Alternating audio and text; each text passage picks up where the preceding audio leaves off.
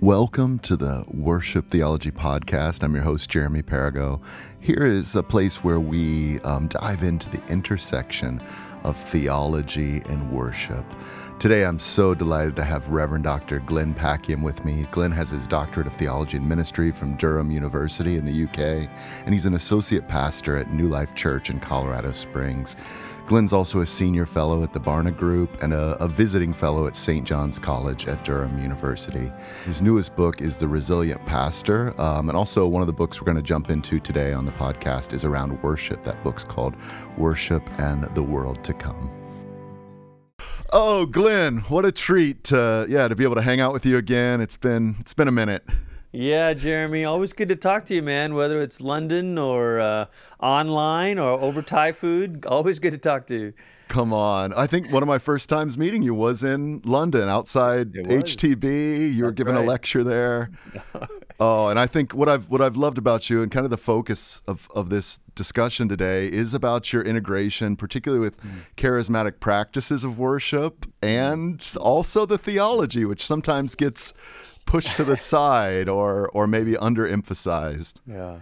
Um, what's just just so people can get to know you? What's what's a memorable moment in corporate worship that you've you've had in your life? You've been a oh, worship man. pastor. You've written songs. You're a theologian, pastor. No, l- listen, Jeremy. I, I grew up. So I grew up in Malaysia, and that, that's where I'm from. And and I remember, you know, many many moments deep in worship as a young person. You know, actually, even as a child, I, I remember mm-hmm. being eight years old at like a kids camp that our church did and a missionary from america was talking and telling stories and then she sang this old chorus um, uh, come o lord and overflow us with your love and i just remember just like weeping you know experiencing the presence of god had had lots of moments like that as a teenager um, you know very very um, accustomed to an expectation that when we sing uh, we're not just going through the motions of something, we're encountering a living God. Um, and then, of course, I, I, went to Oral Roberts University for my college years. And man, I mean, chapels were a bit tight, you know, 15 minutes, two or three songs, but we had these Sunday night kind of campus church uh, moments. And I have these distinct memories of sitting at the piano and service would be over, they'd start to dim the lights. And I just keep playing and singing. And, you know, in, in some circles, they'll be familiar with this phrase, but a little bit of the song of the Lord. I know you're yeah. familiar with that, you know, where you just kind of spontaneously, it's almost like you're singing a psalm, uh, if you will, uh, uh, uh, from your the depths to the Lord. And, and so some profound um, experiences there. But there's also some devotional ones, you know, in, in, in my. Uh, in many years, I, I think of these moments in my college years, but but they continued throughout where um, for me, you know, seeking the Lord and pouring out my soul often has looked like uh, grabbing a guitar and sitting in a dark room somewhere, or finding a piano practice room at ORU, you know, and going down the hall, turning off the lights, and just, you know. Um, so music and experiencing the presence of God has, has been very intimately connected for me from an early age. I, I know you're you're a theologian. You've done a doctoral degree at Durham. Um, I think the first time we met, we were talking about kind of the lack of um, charismatic theologians of worship or Pentecostal liturgical theologians. Why do you think um, theology and worship, particularly in that stream, have, have been divided or divorced yeah. or not so convergent? You know, there's there's probably some good reasons for this that others can attest to with greater uh, accuracy. Yeah. My hunch is the following. I, uh, one of the reasons I think is seminaries, especially in the U.S., were created to prepare people for ordination in denominational churches. I mean, that's just sort of part of the history. You know, the MDiv was created uh, for Presbyterian uh, ordinations and Methodist ordinations and all of that, and so. So you kind of have this. It's not a bias. It's more just a, a, a history of that was the trajectory. So seminaries are oriented towards denominations, which in turn are oriented towards liturgical worship. Um, and then correspondingly, you kind of have this the Pentecostal and charismatic renewal movements, from which came one of the streams of, of contemporary worship. You and I, our mutual friend uh, Lester Ruth, you know, his big new book on the history of contemporary worship, of history of praise and worship, is such an important book because, and I'll just say one of his kind of core thesis statements is people often talk about the, the contemporary worship movement and they trace it back to kind of the Jesus movement or evangelism and that sort of yeah. impulse. And, that, and that's true. But there's this whole other impulse, which was more about uh, experiencing the spirit or charismatic renewal. And that he, he you know, it's, it's the latter rain movement is the kind of name for that movement and and Lester demonstrates that that movement was not very um, they didn't write down a lot of things. It's more of an oral history. It's more of an oral tradition if you will of teaching and speaking. So so you kind of have these two things. You have the formal education structures that are very tied in with denominations which are therefore liturgical. And then you have the the sort of wild charismatic pentecostal worship streams that are coming up in the 60s and 70s or whatever 80s and they're not uh, text based. They're not writing down manuals and instructions, and if they are, eh, they're they're shorter. And so I think because of that, it, those two worlds kind of got separated, and people would look at charismatic worship or contemporary worship, the the part of contemporary worship that came from that, and they would say, "Oh, that's not theological or that's not academic," you know, and you know, maybe to some degree they're right. But on the flip side, the other folks would look at the seminary stuff and be like, "Oh, that's just you know dead, dead religion or whatever." Cemetery, cemetery, not cemetery, exactly. seminary, right? Yeah. Man. And I, I think Jeremy, that's changing with with this generation and, and, and maybe a little bit before, but those divisions are not as impermeable as they used to be, you know. And I, I, think I think there's people like you and others who are trying to say, hey, hey, hey, we care, we need the biblical theology, and we want the life of the Spirit, and we want a resource from these uh, ancient traditions. And could there be this fusion of of all three sort of streams? Yeah, no, I love that, and I love first talking to you probably 10 years ago hear, hearing about that in your own life and research i think too like those who study Christian worship, as you said, like the, those scholars that have been writing about it, you know, before maybe the last five to 10 years, were liturgical theologians who were just critiquing charismatic worship and broader yeah. evangelical worship for what it wasn't doing. So, right. um, there, there wasn't a pastoral prayer, so that that means there's no prayer in in charis or in yeah, in charismatic churches. And I remember sitting with with one of those theologians, you know, 15 years ago, and kind of saying, "No, we actually pray for like three hours on Wednesday night for all for all the pastoral issues and yeah. everybody's needs, and go through the list and and then listen and wait on the Spirit." Mm. And so I think there was yeah, there's been a placement of denominational structures, like you said, or expectations on these um, services of this massive global movement too. Yes. Like this, this isn't a small movement. The charismatic Pentecostal movement is no. millions upon millions. I guess some of your own research. What mm. do you think are some of the unique contributions of this stream of charismatic worship? Yeah, you're and you're right. It is millions and millions, and and and people who have studied this. I'm thinking of Amos Yong and and Monique Ingalls, and even Tanya Riches has done some writing on this. Uh, it's hard to nail down the, in, the the impact of charismatic theology because, again, it doesn't move strictly within denominational structures. You you might find not just charismatic theology, but sometimes what I refer to as charismatic sensibilities. Yeah, you yeah. know, the, the sense of, oh, uh, here's how we, we welcome the Spirit. And, and there's a particular aesthetic and sensibility that goes along with it.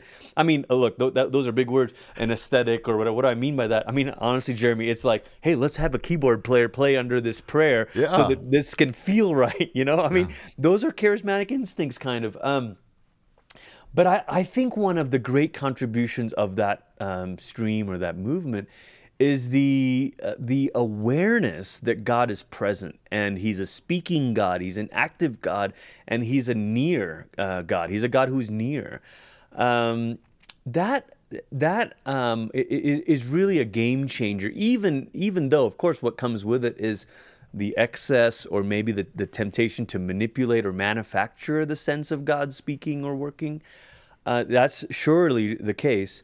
Um, but I, I, think its its gift is to say, you know, when we get together, we sing these songs. Like we're not just it's not just us singing the the stuff to God. Like God is in the building. God is in the room. You know. I love that picture, and I think I, I remember yeah processing it with friends uh, recently, like they were really pushing the kind of Robert Webber's view to proclaim God's story and enact mm. God's story. And I, shout amen to that in our songs, our prayers, our sermons, our mm-hmm. our day to day life. That we don't just pro- proclaim our individual story, but we proclaim the big cosmic story. Yeah. But I think when I think about charismatics, they don't just proclaim that story. They want that story to break in right wow. now. And so we don't want to talk about God's salvation as we walk around Jericho. We're going to sing it, you know, do it again, Lord, wow. do it again right now in our midst. And I think mm. so so many of those theologians have critiqued it because they've only looked at maybe the lyrics of certain songs yeah. instead of the the prayers, the prophetic words, the kind of setup, the whole context, wow. which is, as you're saying, an expect- expectation that God's not active just in the past or in the future. He's He's here right now, re- ready to do the same stuff He's always been doing. Man, I love that. I love the the link with the story idea, like yeah, we, we actually believe the story's continuing uh, yeah. right here. Not not in the sense that the Bible, you know, the Bible's a fixed can, closed can, and all of that, but just that same God is still active in it. I, I love I love the way you said that. That's great. You you talk about in in in one of your new books that's that's on worship that's drawing from your your thesis i've got it sitting here worship in the world to come that chapter one you i think you kind of unpack a couple different paradigms of worship mm-hmm. and the one that i think that resonates most with the charismatic stream is this encounter paradigm yeah. when you yeah. use that term like what do you mean yeah so the three paradigms are mission formation and encounter and you could you could kind of you know the, the, the, these paradigms are sort of a hypothesis. And and you could suggest that they've emerged from certain traditions. So that mission paradigm the idea that when we gather we're always oriented toward the, the seeker or the lost person and you were driving toward a conversion moment or an altar call. I mean that is kind of the general american evangelical impulse. And it goes as far back as the second great awakening you know charles finney and all of that. So you can kind of trace that paradigm and where it came from then the, the, the formation paradigm tends to be housed within the tradition, Reformed traditions, you know, wh- whether that is uh, in all of its many forms, whether that's Anglican or Presbyterian or Baptist. But this, this notion that when we gather, we're here to be formed and discipleship is kind of at the center of the gathering. So that shows up as exegetical preaching for maybe the Baptist um, type um, stream I'm making broad strokes yeah, here. Sure. So forgive me for that. Um, uh, or it could show up in the in the folks who say we need to pray these old prayers because it keeps us in line with the people of yeah. God for the centuries. All true.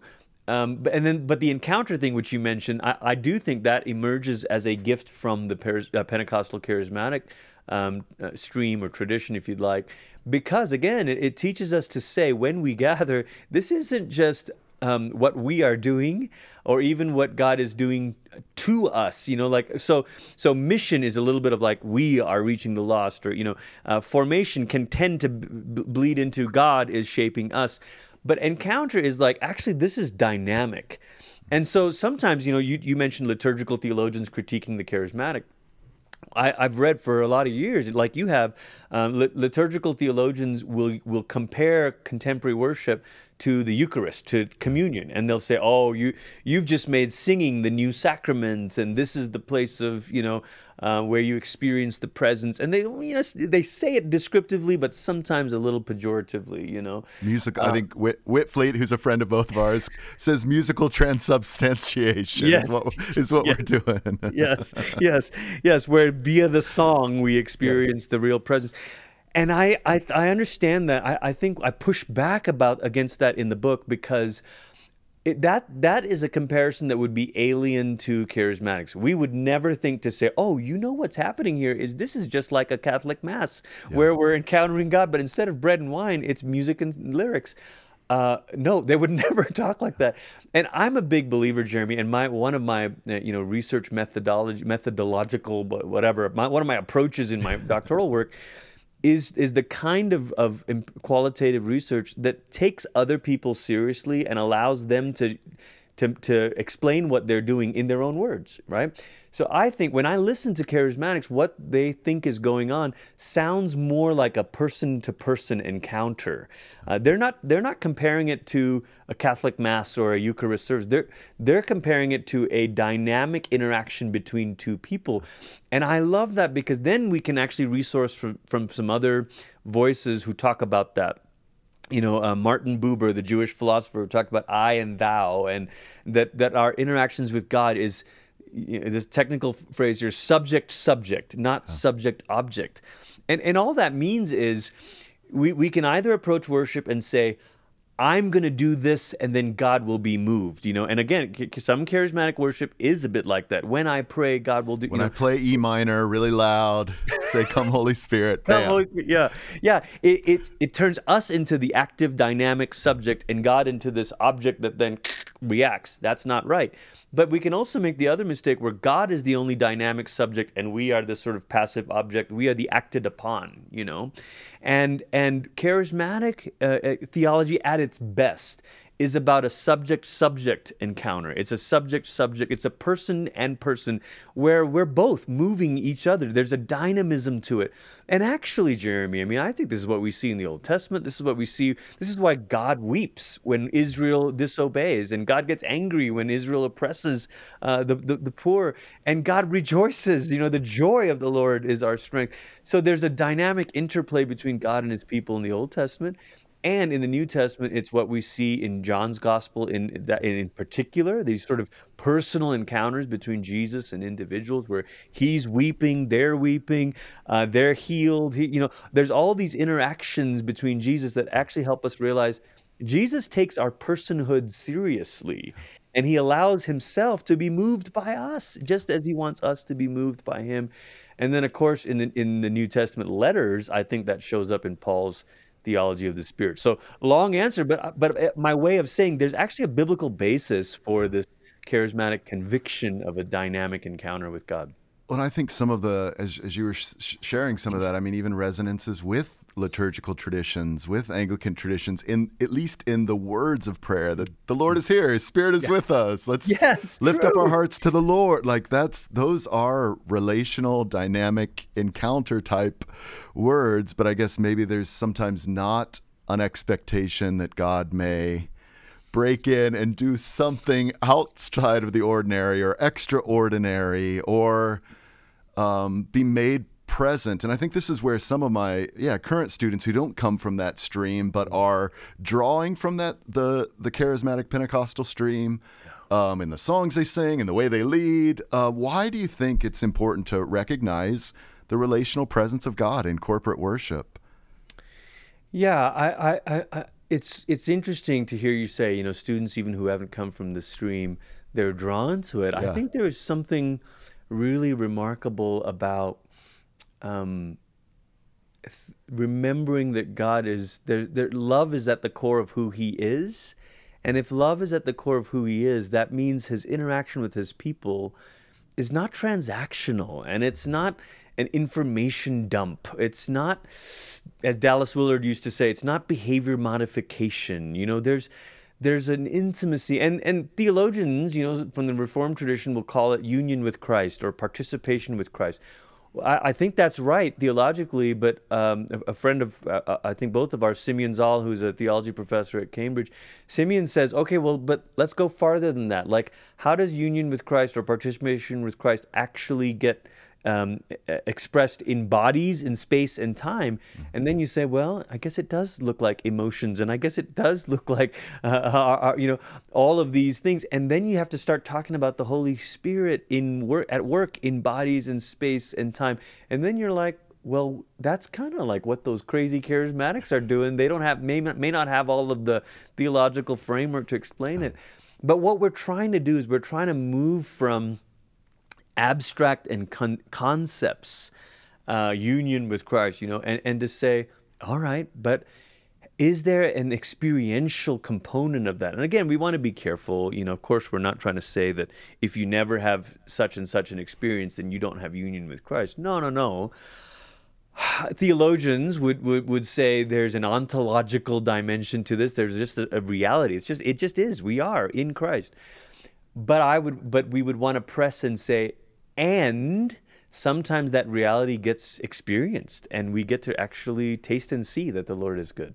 Yeah. Oh, I love yeah, I love that view of I mean it's it reminds me now being in this new environment a lot of talk about covenantal theology and that's about relationship at the core. Yes. It's a relational agreement. And so what what does relationship look like throughout the biblical narrative is yeah exactly what you're saying. Sometimes god gets angry or he's emotive towards towards his people or vice versa in the midst of uh, yeah horrible atrocities. Israel does have the right to say god rend the heavens and come down. This doesn't look right. It's not based on your covenantal promises of what you've promised your people. And so that that dynamic can be so so powerful when embodied or when expressed in time and mm-hmm. space. And I, yeah i think that's mm-hmm.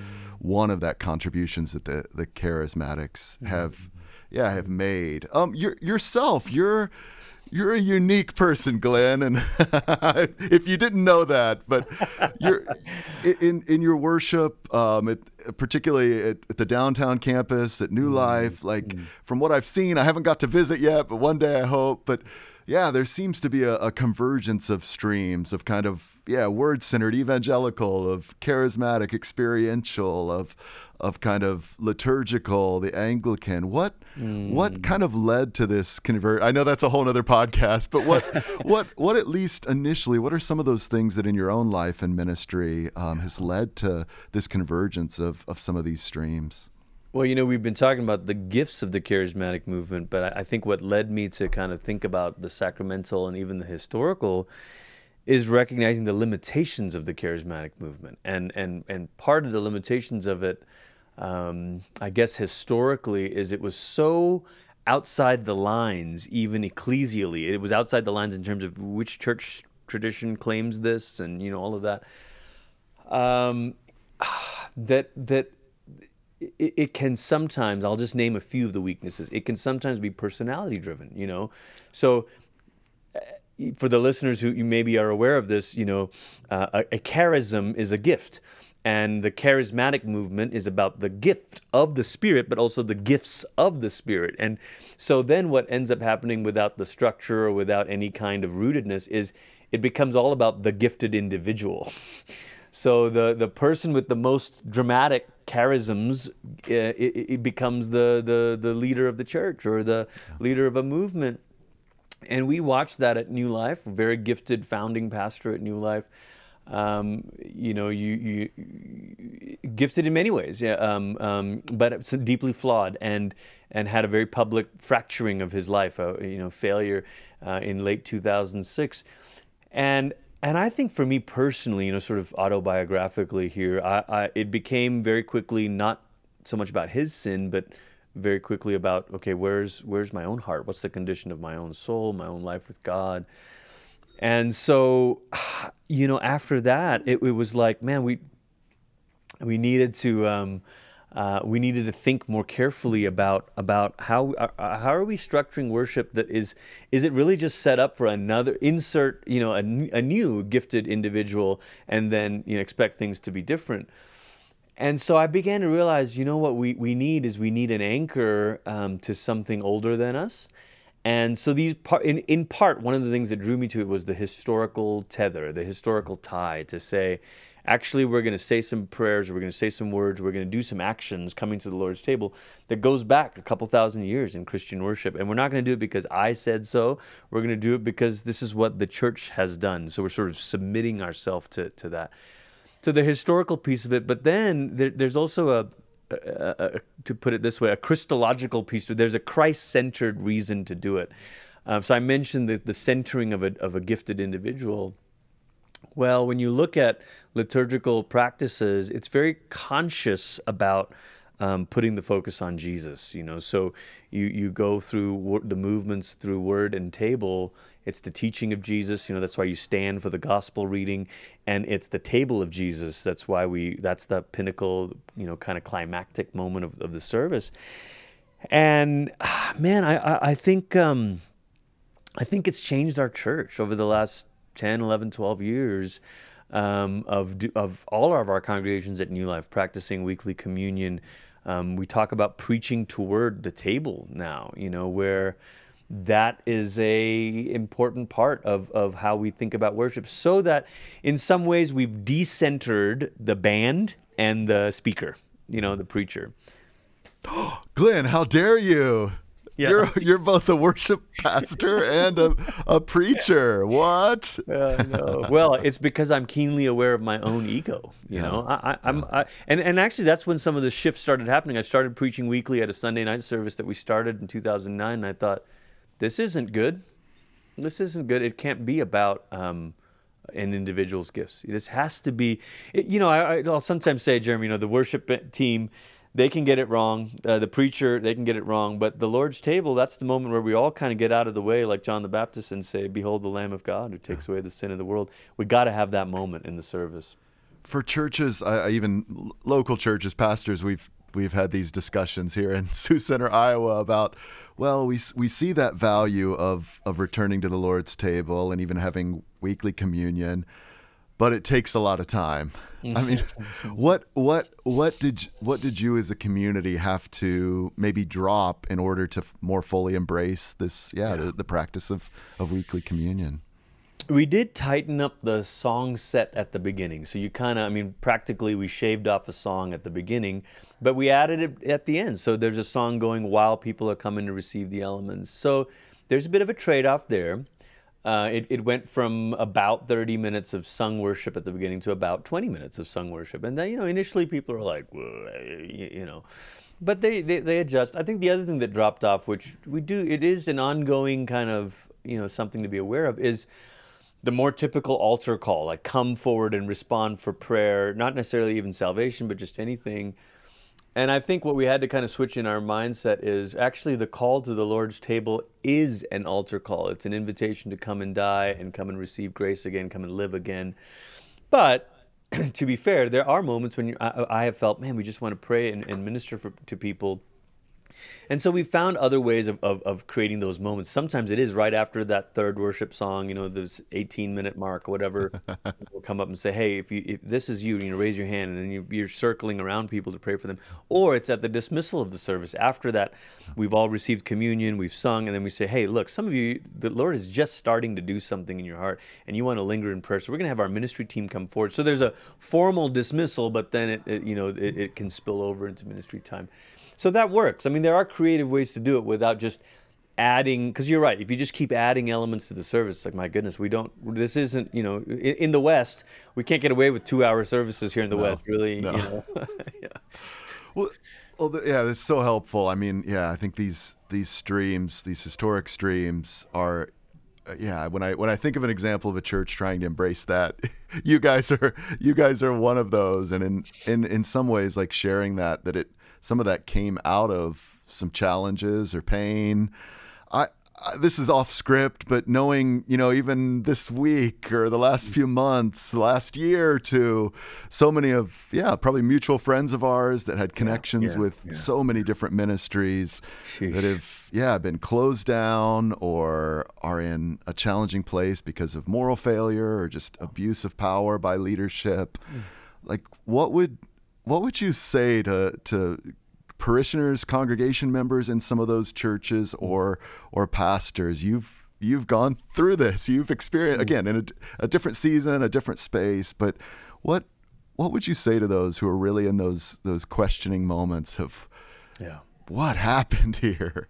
it's very disorienting, and again, I mean, it, it is hard not to be drawn to individuals with gifts. Um, I, I don't think that's a carnal thing. I mean, I, I think um, probably we could identify moments throughout church history where there are bright lights that, that sort of shine and, and, and, we, and we look to them. And, and I think even in the healthiest possible ways, it doesn't mean, oh, we made an idol out of this leader or that. Not necessarily. Um, the, the church tradition has given us this language of the difference between an idol and an icon. You know, an, an idol uh, is an end in itself. It's the person that receives all of our uh, adoration. But an icon is one that through them they, we glorify God, or because of them we glorify God, and, and, we see God coming through them. It's that an icon, you know, sort of like stained glass window. You know, the light comes through them, and, and our worship um, to God rises because of them. But even so, even when we we we admire these leaders as icons, and we go, oh my goodness, they just make me so grateful to God and make me believe. Uh, I think it, it can be especially painful for that Um, I, so I don't want to say that oh, if we're disappointed, it's because we made an idol out of it. No, not necessarily. Um, uh, but I think it's a reminder that even the best icons are are fragile and frail, and these are still jars of clay, in whom there is this great treasure. And I, I think there's probably a couple of responses, but maybe the first response I know for me was uh, to cling to Jesus. You know, to to I wrote a book years ago called Secondhand Jesus, and that was my own chronicling of my response to the scandal at New Life, was to recognize the ways that I had subconsciously been living with a bit of a secondhand faith, and not not like, oh, that's so obvious. I mean, I, I again, deep relationship with God, all of that. But I think what happens to us is we kind of start to ride on the momentum of a ministry or a church, and and our own contact with Jesus, our own face to face, if you will, is is um, takes a back seat. And so I, I think it, for me, the first thing to, to address was, Jesus, where are you and me? You know, it's a little bit like Peter and Jesus in John 21. Do you love me? Like Peter, uh, you know, Jesus is not saying, Peter, you know, do you love the church?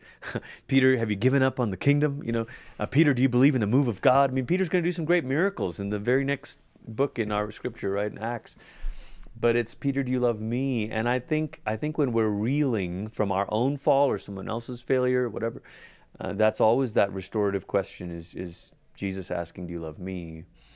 And then I think there's it's worth reflecting on on the the Stanley Hauerwas kind of question, which is what kind of community makes that kind of character possible?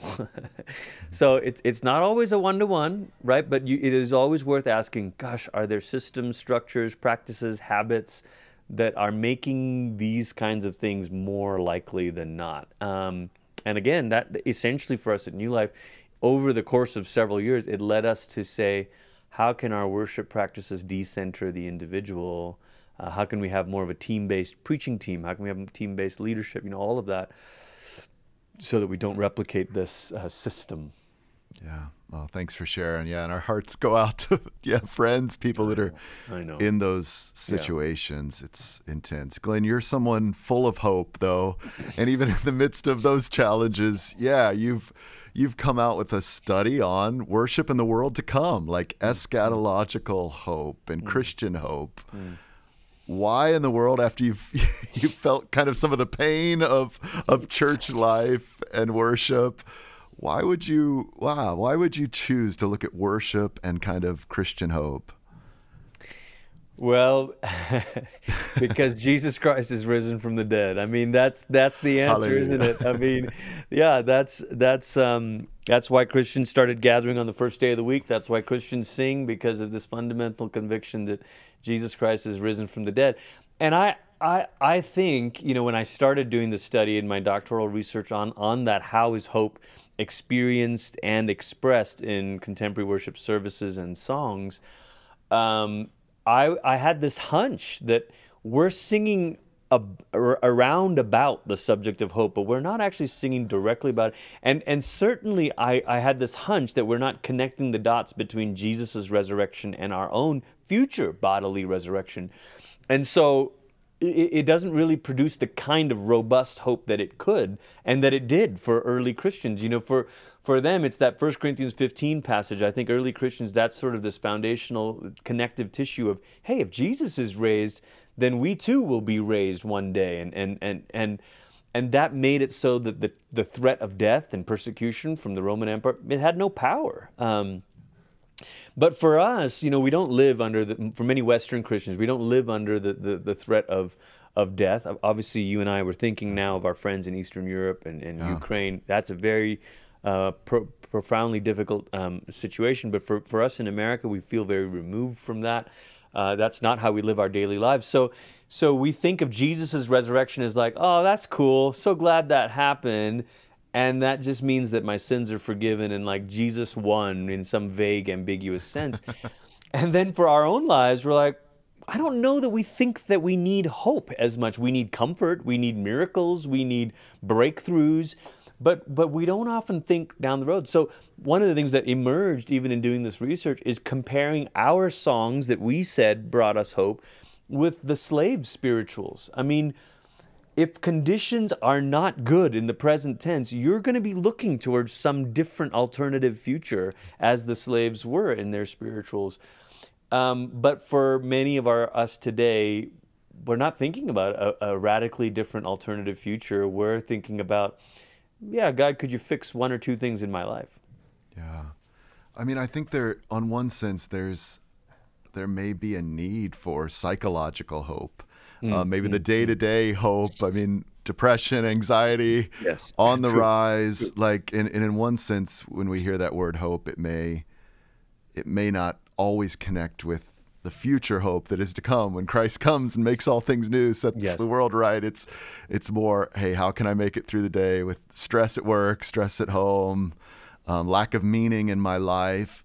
Yeah. I feel like a lot of the the modern worship songs are more addressing that type of hope, like yeah. which may be still eschatological, may, but it's fully realized or over realized or mm. heaven come down right now so I can mm feel better about my life and situation. And again, that's connected with healing. It is, it's, yeah. It, it, yeah. Partic- in particular, charismatic, like heaven yeah. come down so we can be physically healed and sure, made sure. made new. I guess why is it important for us to yeah to both express and experience that that hope that is to come in the in the present moment? Why? I mean, I, it, it sounds like a dumb question, no, but it, it, feels like sometimes we're not we're not singing about it. We're not yeah. praying about that hope to come. I can't remember the last time, other than in a, a few lectures, when we've talked about the end of the age or the. it's it's interesting, isn't it? Because even in say seminary settings, it over the you know the decades, I guess the, that that category you mentioned eschatology that what is the end of all things it really gets relegated to like the final lecture in a in a class of system. And like yeah and by the way and people disagree about what's going to happen. So end times blah blah blah jesus will return something about new heaven and new earth maybe that's literal maybe that's not you know and off we go. And and it's really theologians like Jürgen Moltmann uh, first who kind of said, hang on, eschatology is like connected to Christology. Like, if you believe this about Jesus, you have to believe this about the future of, of all things. And actually, that's tied in with our soteriology, what we believe about salvation. Like, what actually is salvation? And so, so if, if you get if you get some of that end game sort of uh, stuff wrong, you're actually re- it actually exposes that we might have some of our views of Jesus and salvation wrong. So if I could take a moment and and and, and tease that out a little, flesh that out a little bit. Please. If if Jesus is the Lord and Savior, if he is the Lord of the cosmos of the universe, then his death and resurrection means that he intends to he's the rightful king who can put it all together uh, back uh, renew it he can rescue it and renew it he's got the power to save and so then our view of salvation is, oh, it's not it's not just about this micro salvation of our sins being forgiven. It's about salvation in a macro sense of God putting his good world back together again. And not just in a restorative way but in a completion sort of way you know? Like the, the picture in scripture is not a going back to eden. It's a going back to what Eden was meant to move toward. You know, if if you viewed things as this sort of trajectory and then the, the trajectory was broken, he doesn't take us back to the start. He he gets us to the where it was meant to head to, which is this um, Garden City kind of uh, picture in, in in Revelation. So Jesus is um, the Messiah. The rightful King and Lord who has the power to conquer all of the forces of death, evil, and sin. And then salvation is God putting his world back together again and completing it and, and renewing it, making it new. Then when we think about that, we're like, oh, well, then that's the end game. That's the end of the story. The end of the story is new creation and resurrection. And and that that changes everything. I mean, we, we could talk for hours probably about this. Like, what is what is resurrection? Uh, how is that different than our current hope? But you know, we'll we'll leave it there for now. Yeah. Why why do you think we've we've lost maybe lost that. You talked about yeah, First Corinthians 15, and again, all mm. throughout mm. the New Testament, there's this groan of Maranatha, like come Jesus, like there's oh. this eschatological expectation, and you see that even in the embodied mm. practices of the disciples who go to the ends of the earth to proclaim this good news, and like again, I don't. We don't need a two thousand year history of no, why we lost it. But in in your view, maybe flip that. How how how are you recovering yeah. kind of the expression or the embodiment of of that great Maranatha in in your life in in your local church? Pastorally, you know, about 10 years ago or so, I had a congregant that lost his wife in a tragic car accident, and I met him at the hospital that night. And we ended up meeting every week for a couple years. And the first you know, I don't know, however many times we met, it was mostly tears and silence and co-presence and listening.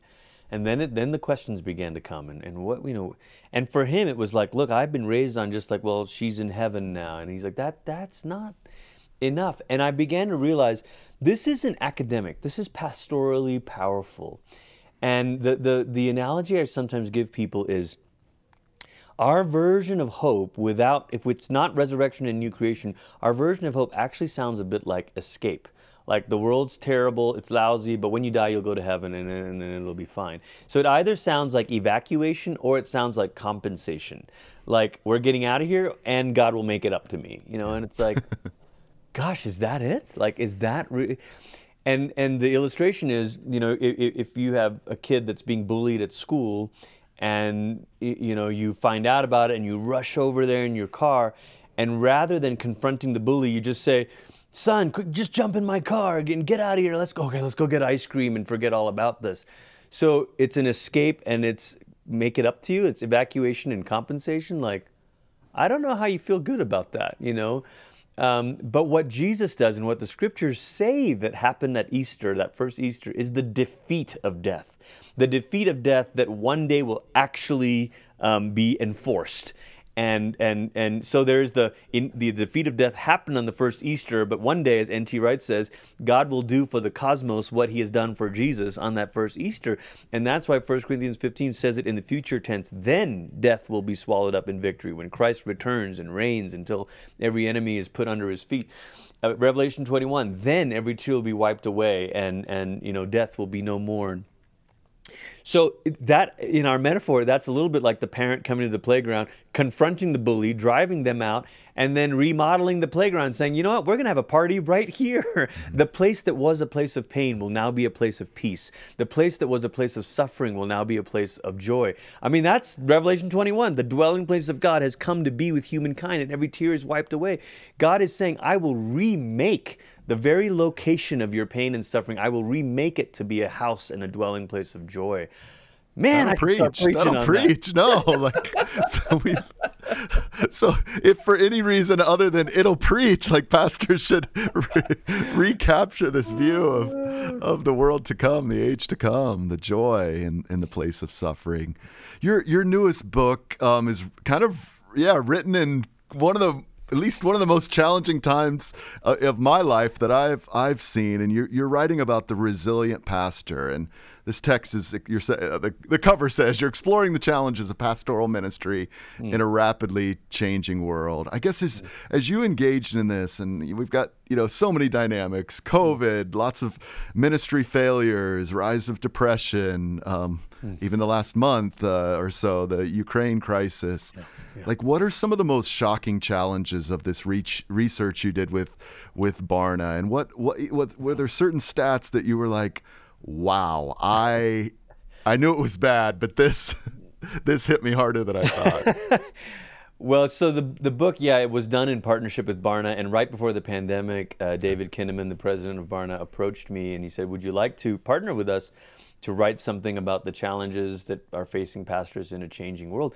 And I got excited because, again, it, it, it, um, it followed some of the contours of my own research methodology, which is situational analysis matched with theological reflection and I, I, I, liked that. I thought this is good. This is this this would be a wonderful partnership, and I was honored. And then the pandemic broke out, and I thought, man, this is some kind of cruel joke, God. Like I'm hardly qualified for this task, you know. But but uh, we realized we realized, man, maybe this is a, for such a time as this kind of moment. So I outlined eight challenges for facing the pastor, for facing the church, and I'll just name them for the pastors the challenge of vocation. What is it we're called to, to be and to do? The challenge of spirituality. How's our own life with God renewed? The challenge of relationships. Like, how do we cultivate meaningful relationships while being in, in leadership, the challenge of credibility. Like, are we trustworthy in our world? And then for the church, the challenge of worship. Why do we even gather together anymore? Boy, did that become a big question. Yeah. It continues to be. The challenge of formation. How do we actually make disciples? The challenge of unity. Like, how do we preserve the, the true unity uh, uh, of the saints? And then the challenge of mission. What is it the church is called to be and do in the world? so, we designed some questions around that, and and uh, uh, the Barna team, you know, they're so brilliant about w- wording this and phrasing it. It went out to hundreds and hundreds of pastors uh, in late 2020. Uh, some questions also went out to the general population about attitudes toward the pastor and attitudes toward the church.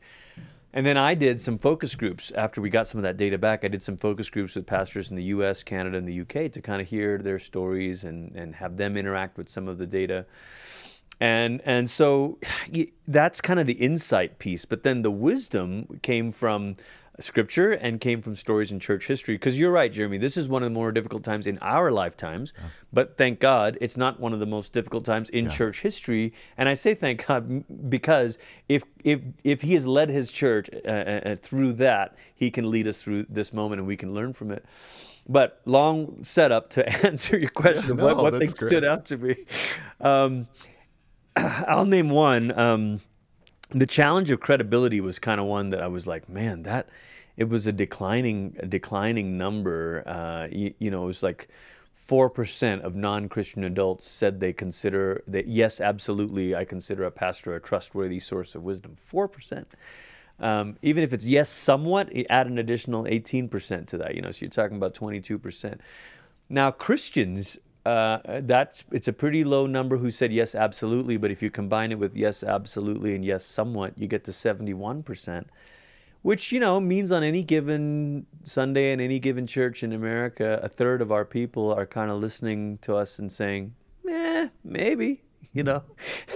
And and i honestly jeremy i think we've done that to ourselves. I think we've i think we've mishandled some of the power and influence and authority uh, we've been entrusted with uh, I think it's a great moment for reflection, soul searching. It's a great moment to return to the, to Christ as the source of of true power, and Christ as the definition of how true power should be expressed. You know. So anyway. Yeah, I mean one of your one of the quotes I wrote down on that credibility piece that you write today America does not want a pastor. Mm. We want to hear from entrepreneurs and financial advisors who can save the economy, or from scientists who can tell us how this accursed virus spreads or affects us. And if we need a spirituality, it must be personal and pragmatic. It has to work for me. Mm. Like, how might we regain some of that credibility and and trust within kind of larger society? Is that even a, a, a goal of, yeah. of pastors as kind of public theologians? Is that still still a role? There's a lot of questions rolled in. Boy, they really are. I I don't know. It, it, it, I, I personally think we shouldn't make it our goal to regain credibility in the sense of the public trust. I, I, I think that's a byproduct of being like Christ. And it might work to regain credibility, might not. But the right thing to do is to return to Christ as the source of our authority. And I, and I say source because, Jeremy, when you think of historically, you know, where did the priest or the pastor gain their The refer, you know, the medieval era is sort of this supernatural kind of power bestowed on you to bless the bread and wine. Then in the 1800s, you know, post Enlightenment stuff, the the pastors. Um, authority came from being a learned individual. They were not just literate, but they were highly educated. And so you'd have, you know, like a Jonathan Edwards studying 13 hours a day, and you're like, wow, incredibly learned individual. Uh, but as education has um, reached, uh, you know, more and more of the population, that becomes less of a source of power. And so then it became in, the size of our institutions, you know, and in, in, America especially, that's, oh, wow, you know, the, these giants of a, of a church or a network or whatever. Uh, and then maybe in today's era, it's the the number of Instagram followers you have. You know, it's like your platform size, not your institution size, and all of those things. There's a measure of validity to them, but just a measure. Uh, the true source of our authority is from again abiding in Christ Himself, and when we do that, we actually realize the shape of our authority, and the shape of our authority is meant to be cross shaped. It's meant to be servant oriented. It's, it's not from our charisms or gifts or platforms or, or, or institutions or education. It's it's what they said in the book of Acts. Wow, these men have been with Jesus. Yeah. That's it. Um, I, yeah, as you're you're saying this, I mean, I'm just picturing a, a number of friends that teach at Ukrainian Evangelical Theological Society. They're right now in Kiev, like they the students left, but they felt because they're also all pastors in addition to theologians, and they felt like what would be good for them is to stay and serve. And wow. those who are stuck right now are the the poorest of the poor, those that are you know handicapped, mm. differently abled, who mm. can't leave town. Mm. And I think what one of them said on a recent podcast that they just felt if they they left. Um, they couldn't come back and preach to their congregation, and I don't think it's a judgment on those who did. Sure, it's sure, just sure. this idea of of actually today maybe that idea of that cruciform life connected yeah. with activism and serving those who are is is still powerful 2000 years ago like what Jesus yeah. when his disciples were wrestling about who gets to sit with you in the age to come mm-hmm. at the best seat like what's he do he humiliates himself he mm-hmm. he grabs the towel as the host and so mm-hmm. I'm just yeah as you were sharing that just yeah, kind of blown away by that witness of of some That's some incredible. of our fellow brothers in other parts of the world right now that are incredible. are physically present with people in their greatest need, and it's not not going to get them more Instagram followers or a, no. a, book deal in this moment. It might even literally, as you said earlier, it may get them killed, mm-hmm. but but mm-hmm. they're there to do the Jesus stuff and to represent Gosh. Christ to to mm-hmm. atheists, to Christians, to Orthodox believers and I, I guess, yeah, that that that call. I love that what you said. It's like it's our our point isn't to gain credibility. Um, our point is to be like Jesus, and, and yeah. from that place yeah. we gain credibility. Yeah. Ah, Glenn, love your work. I love mm. everything you're you're bringing. You're challenging the church in so many ways. Mm. Well, I, I'd love. I, I know we've got to we've got to wrap up here, but I'd love love kind of one more thought. Like as you you think about these these two books you've written, The Resilient Pastor and kind of Worship in the World to Come, like they present a number of challenges mm. as, as you think about those who are pastors or mm. students of worship or we, mm. leaders of worship. Well, well, those that are listening, what would you want to kind of leave them with? What what words of challenges or words yeah. of challenge or words of hope might you want to leave us with? I think there, you know, there is a link between uh, those two books, and, and maybe we stretch one farther back, "Blessed, Broken, Given," which is a sort of this sacramental imagination applied to everyday life. I think the link between all three is is the power and presence of God. Um, and and at the, the, the final chapter of the Resilient Pastor is called "The Presence and the Power."